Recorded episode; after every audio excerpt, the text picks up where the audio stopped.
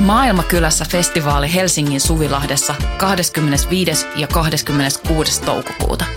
Luvassa mieletön kattaus musaa, rohkeita keskusteluja, 50 katuruokakeittiötä, järjestöjä ja toimintaa oikeudenmukaisen maailman puolesta. Vapaa pääsy ja avoin kaikille. Tuu mukaan. Rohkeus muuttaa maailmaa. Yhteistyössä Euroopan unioni, Kirkon ulkomaanapu ja Radio Helsinki.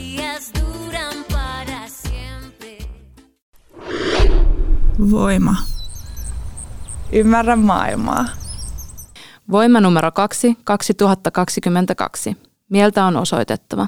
Teksti Silja Seppälä, lukija Silja Seppälä. Ilmastokriisi vaikuttaa eniten köyhiin ja nuoriin, vaikka he eivät ole sitä aiheuttaneet, ympäristö- ja ihmisoikeusaktivistit Sahra Karimi sanoo.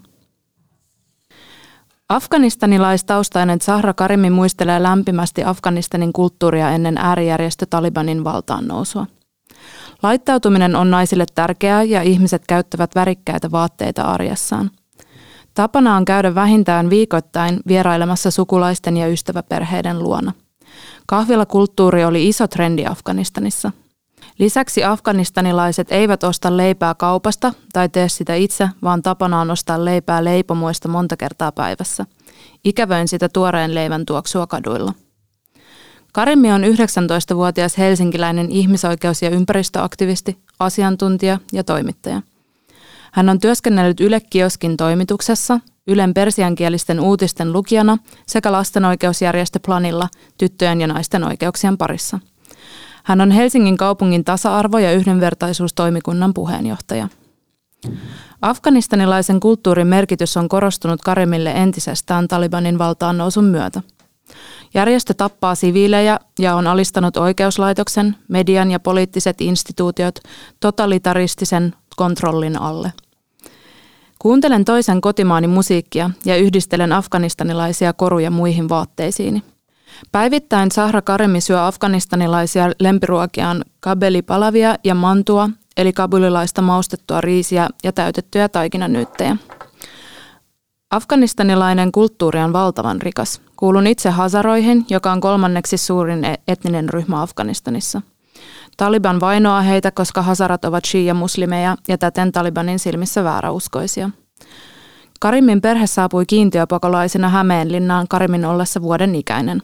Vuonna 2017 perhe muutti vanhempien töiden takia Helsinkiin.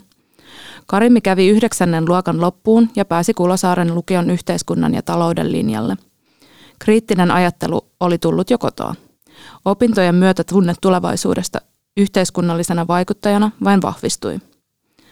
Vanhemmat ovat olleet minulle aina tuki ja turva sekä myös kannustaneet minua yhteiskunnalliseen ajatteluun ja omiin mielipiteisiin. Meillä puhuttiin kotona etenkin kansainvälisestä politiikasta, finanssikriisistä, Yhdysvaltain presidentinvaaleista ja arabikeväästä. Suurvaltioiden pelinappula – Keväällä 2021 vuosikymmeniä Afganistanissa olleet Yhdysvaltain joukot vetäytyivät maasta. Äärijärjestö Taliban hyödynsi valtatyhjön, kaatoi vanhan hallituksen ja nousi valtaan koko maassa. Karimia harmittaa, miten globaalit valtasuhteet ovat liian vähän esillä julkisessa keskustelussa Afganistanin tilanteesta. Afganistan tuntuu olevan suurvaltojen pelinappula.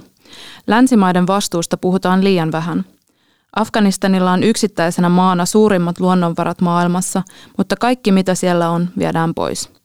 Valtiot suorittavat operaationsa ja jättävät siviilit oman onnensa nojaan. Afganistanilaiset, heidän elämänsä ja kotimaansa rakentuminen on unohtunut. Humanitaarinen kriisi on valtava. Esimerkiksi entiset lääkärit ja opettajat eivät saa palkkojaan ja ovat kaduilla kerjäämässä leipää. Luokkaerot, köyhyys ja naisten oikeuksien heikentyminen ovat syventyneet. ISISK, ääri-islamistisen ISIS-järjestön haara, on tehnyt iskuja eri puolille maata. Ihmiset pelkäävät sisällissotaa. Siviilit kärsivät vuosikymmenien operaatioista en, eniten, vaikka eivät ole vastuussa siitä, mitä maassa on tehty. Tämän afganistanilaiset haluaisivat kansainvälisen yhteisön ymmärtävän. Afganistanin hallituksen edustajat lennätettiin heti ensimmäisenä yönä pois, samalla kun siviilit putosivat täysistä lentokoneista kuolemaan – Dohan rauhanneuvotteluissa vuonna 2020 Afganistanin hallitus suostui päästämään 5000 Taliban vankia vapaaksi, mutta rauhan sopimuksia ei kunnioitettu ja iskut vain lisääntyivät. Länsi on mennyt liikaa Talibanin ehtojen mukaan, Karimi ihmettelee. Talibanin vallattua Afganistanin pääkaupungin Kabulin sen lentokenttä muuttui kaoottiseksi. Ihmiset yrittivät paeta kuoleman uhalla tarrautuen kiinni Kabulista lähtevien lentokoneiden pyöriin. Talibanin ensimmäiset viralliset kolmipäiväiset keskustelut lännen kanssa käytiin tämän vuoden tammikuussa. Talibanin 15-henkinen valtuuskunta haettiin Kabulista suomalaisen vihuriyhtiöiden omistaman Jetflight-yhtiön luksuskoneella Osloon. Vierailu herätti kritiikkiä, sillä sen nähtiin tarkoittavan Taliban hallinnon legitimointia. Norjan pääministeri Jonas Gahr Sture perusteli neuvottelujen tarpeellisuutta Afganistanin humanitaarisella katastrofilla – Länsimaat eivät ole höllentäneet talouspakotteita Afganistania kohtaan. Terveydenhuollon tila on surkea tällä hetkellä. Sukulaisiani työskentelee Afganistanissa lääkäreinä ja he ovat kertoneet, etteivät edes välitä palkansaannista, kunhan saisivat vain jostain lääkkeitä potilaille. Naisten ja tyttöjen asema on huonontunut merkittävästi. Naiset eivät saa poistua kotoa ilman miespuolista seuraa. Naispuoliset sukulaiseni ovat opiskelleet ennen yliopistossa, mutta istuvat nykyään vain kotona, tekevät ruokaa ja siivoavat. Heistä tuntuu, että vuosien kouluttautuminen on mennyt hukkaan. Karimi kertoo myös, että naisia pahoinpidellään, jos he rikkovat koko henkilön peittävää pukeutumiskoodia. Tiedän naisia, joita on ruoskittu liian paljastavien kenkien vuoksi. Karimi ihmettelee, miten media näyttää unohtaneen afganistanilaiset, koska tilanne ei ole enää jokapäiväisenä kärkiotsikkona – Kansainvälinen yhteisö on Afganistanin ainoa toivo. Ei siviileillä ole mitään toivoa Talibania kohtaan. Mielenosoituksen voima. Maailmalla on paljon esimerkkejä siitä, kuinka mielenosoituksille voidaan oikeasti vaikuttaa ihmisoikeuksiin. Esimerkiksi suffragettiliike 1900-luvun alun Britanniassa toi lopulta äänioikeuden naisille. Kun suurempi joukko tekee työtä jonkin asian eteen ja sanoo, että hallituksen toimet eivät ole riittäviä, tulee hallitukselle myös paine reagoida. Karimi alkoi jo nuorena vapaa-ajallaan osallistua mielenosoituksiin. Mielenosoituksessa parastaan kollektiivisen voiman tuottama yhteisöllisyyden tunne. Vuonna 2020 Karimi juonsi Black Lives Matter mielenosoitusta. Todistin, kuinka saimme ilman markkinointia muutamassa päivässä 5000 ihmistä osoittamaan mieltä. Saimme valtavasti huomiota ja loimme sitä kautta julkista painetta päättäjille – Moni esimerkiksi luuli, että Black Lives Matter liittyy vain Yhdysvaltojen politiikkaan, vaikka näin ei ole. Ihmiset alkoivat pohtia etuoikeuksiaan ja julkinen keskustelu laajeni myös esimerkiksi romanien ja saamelaisten oikeuksiin Suomessa. Toisaalta Karimi haluaa korostaa, että aktivismia on monenlaista. Vaikka hänelle on luontaista esiintyä ja huudattaa joukkoja, hän muistuttaa aktivismin kaipaavan monenlaisia tekijöitä. Mielenosoitukset vaativat valtavasti järjestämistä puheiden suunnittelusta sähkön saantiin ja viranomaisten lupiin. Toisaalta näen myös aktivismin toteutuvan arkisissa teoissa ja julkiseen keskusteluun osallistumisessa. Ympäristöystävällistä elämäntapaa voi pohtia jokapäiväisessä kulutuskäyttäytymisessään. Aktivismissa Karimi kokee saavansa vapaammat kädet kuin politiikassa – Karimi on Helsingissä vihreiden varavaltuutettu, mutta haluaa tulevaisuudessa keskittyä enemmän aktivistina ja toimittajana työskentelyyn. Karimin mielestä aktivisteille tulee maksaa asianmukainen palkka, jos heitä pyydetään puhumaan paneelikeskusteluihin asiantuntijoina. Sosiaalisen median ansiosta aktivismi vaikuttaa suurempiin ihmisjoukkoihin kuin ennen. Sosiaalisessa mediassa oikeat asiantuntijat saavat tilaa. Monet aktivistit eivät edes halua esiintyä perinteisessä mediassa – koska eivät jaksa vihapostin määrää. Etenkin naisena ja etnisen vähemmistön edustajana vihapostin määrä on suurempi. Poliittiset aiheet, joita nostamme esiin, ovat meille henkilökohtaisia. Toisinaan tuntuu, että vastakkainasettelun rakentaminen on suurempana intressinä perinteisessä mediassa kuin aito, rakentava keskustelu. Verkkohäirinnästä vastuuseen. Monet tuntuvat Karimin mielestä unohtavan, että aktivismia tehdään vapaa-ajalla ja oman jaksamisen puitteissa – Karimi palasi juuri ennen Talibanin valtaan nousua Afganistanista Suomeen. Hän oli puhumassa Afganistanista stressaavan tilanteen keskellä monessa tiedotusvälineessä. Sukulaiset ovat edelleen Afganistanissa ja huoli on suuri. Karimi kertoo väsyvänsä somekeskustelujen negatiivisiin sävyihin. Siksi hänestä on hyvä pitää välillä taukoa somesta. Täysin Karimi ei halua hiljentyä, koska se olisi sitä, mitä verkkohäiriköt haluavat – Hän toivoo, että yhä useammat naiset ja etnisten vähemmistöjen edustajat saisivat julkisuutta. Verkkohäirintää pitäisi pystyä vähentämään. Karimin mielestä verkkohäirinnän juurisyy on erilaisuuden pelko ja tietämättömyys, ja siksi koulutukseen ja ennaltaehkäisyyn pitäisi panostaa. Vihapuhetta pitäisi tutkia enemmän ja vaatia vastuuseen vihapuhujaa, ei kokijaa. Liian usein ratkaisuna on, että jos et kestä, niin älä mene. Valtasuhteet ilmastokeskusteluun. Ilmastokriisikeskustelussa Karimia huolestuttavat etenkin ihmisoikeuksien rapautuminen ja globaalien valtasuhteiden aiheuttama epätasa-arvo. Afganistanissa kuivuus on niin suuri ongelma, että maanviljely elinkeinona kärsii, eivätkä perheet saa leipää pöytään. Ratkaisuna on usein tyttären pakkonaittaminen toiselle perheelle, koska perhe saa myötäjäislahjoja naittamisesta ja tyttären ajatellaan saavan paremmin ruokaa toisessa perheessä. Toinen ongelma on kotien ja elinkeinojen menettäminen. Lähi-idän lisäksi erityisesti Afrikan manner tulee kärsimään ilmastonmuutoksen aiheuttamista haitoista.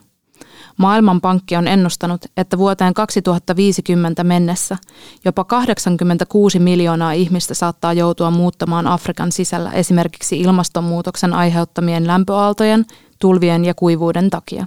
Ilmaston muuttuessa haavoittuvimmassa asemassa ovat ne maat, jotka ovat aiheuttaneet kaikkein vähimmin kasvihuonepäästöjä. Karimi vaatii hyväosaisten teollisuusmaiden asukkaiden ottavan vastuun muutoksesta.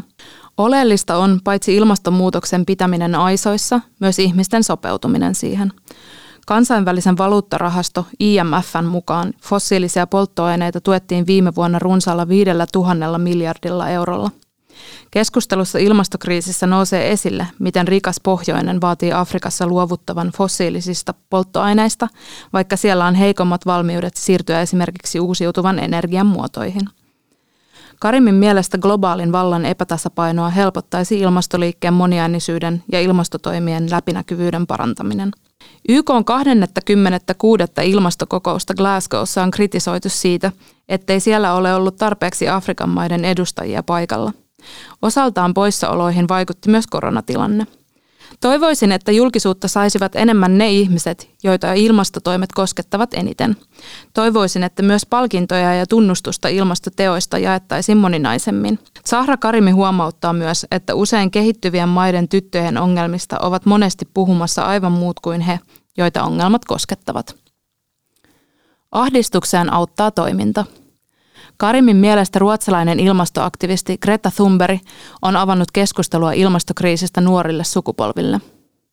Nuorten äänen tulisi kuulua voimakkaana julkisessa keskustelussa, koska ilmastonmuutos tulee vaikuttamaan heidän tulevaisuuteensa. Ilmastoahdistus on valitettavan totta nuorelle sukupolvelle. Olen onnellinen, että minua se kannustaa toimimaan, mutta ymmärrän sen myös olevan lamauttavaa. Parasta lääkettä ilmastoahdistukseen ovat hallituksen konkreettiset toimet. Tällä hallituskaudella koronakriisi on teettänyt suurimman työn, enkä halua vähätellä sen tuomaa työmäärää yhtään.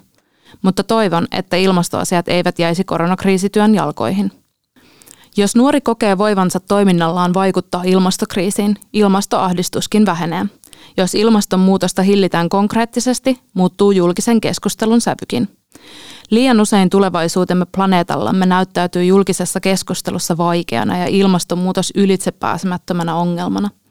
Median tulisi ottaa enemmän vastuuta ja selittää tiettyjen muutosten tarkoitusperiä. Avata, miksi bensan hintaa ei voi laskea, kuinka tietyt työpaikat poistuvat, mutta uusia työpaikkoja syntyy koko ajan. Elämäntavan muuttamiseen pitäisi löytyä positiivisia kannustimia. Monesti julkisen keskustelun keskiään nousevat toissijaiset asiat. Elokapina mielenosoituksissa kansalaistottelemattomuus herätti enemmän keskustelua kuin ilmastopoliittiset toimet. Ilman elokapinaat keskustelu ilmastokriisistä ei olisi lainkaan sitä, mitä se on nyt. Liike osoittaa, kuinka kansalaisaktivismilla voi vaikuttaa. Elokapina ei aja vasemmistolaista politiikkaa ja vain tiettyjen ihmisryhmien etuja, vaan meidän kaikkien yhteistä hyvää. Ilmastokriisi ja ympäristön tulevaisuus koskettavat meitä kaikkia.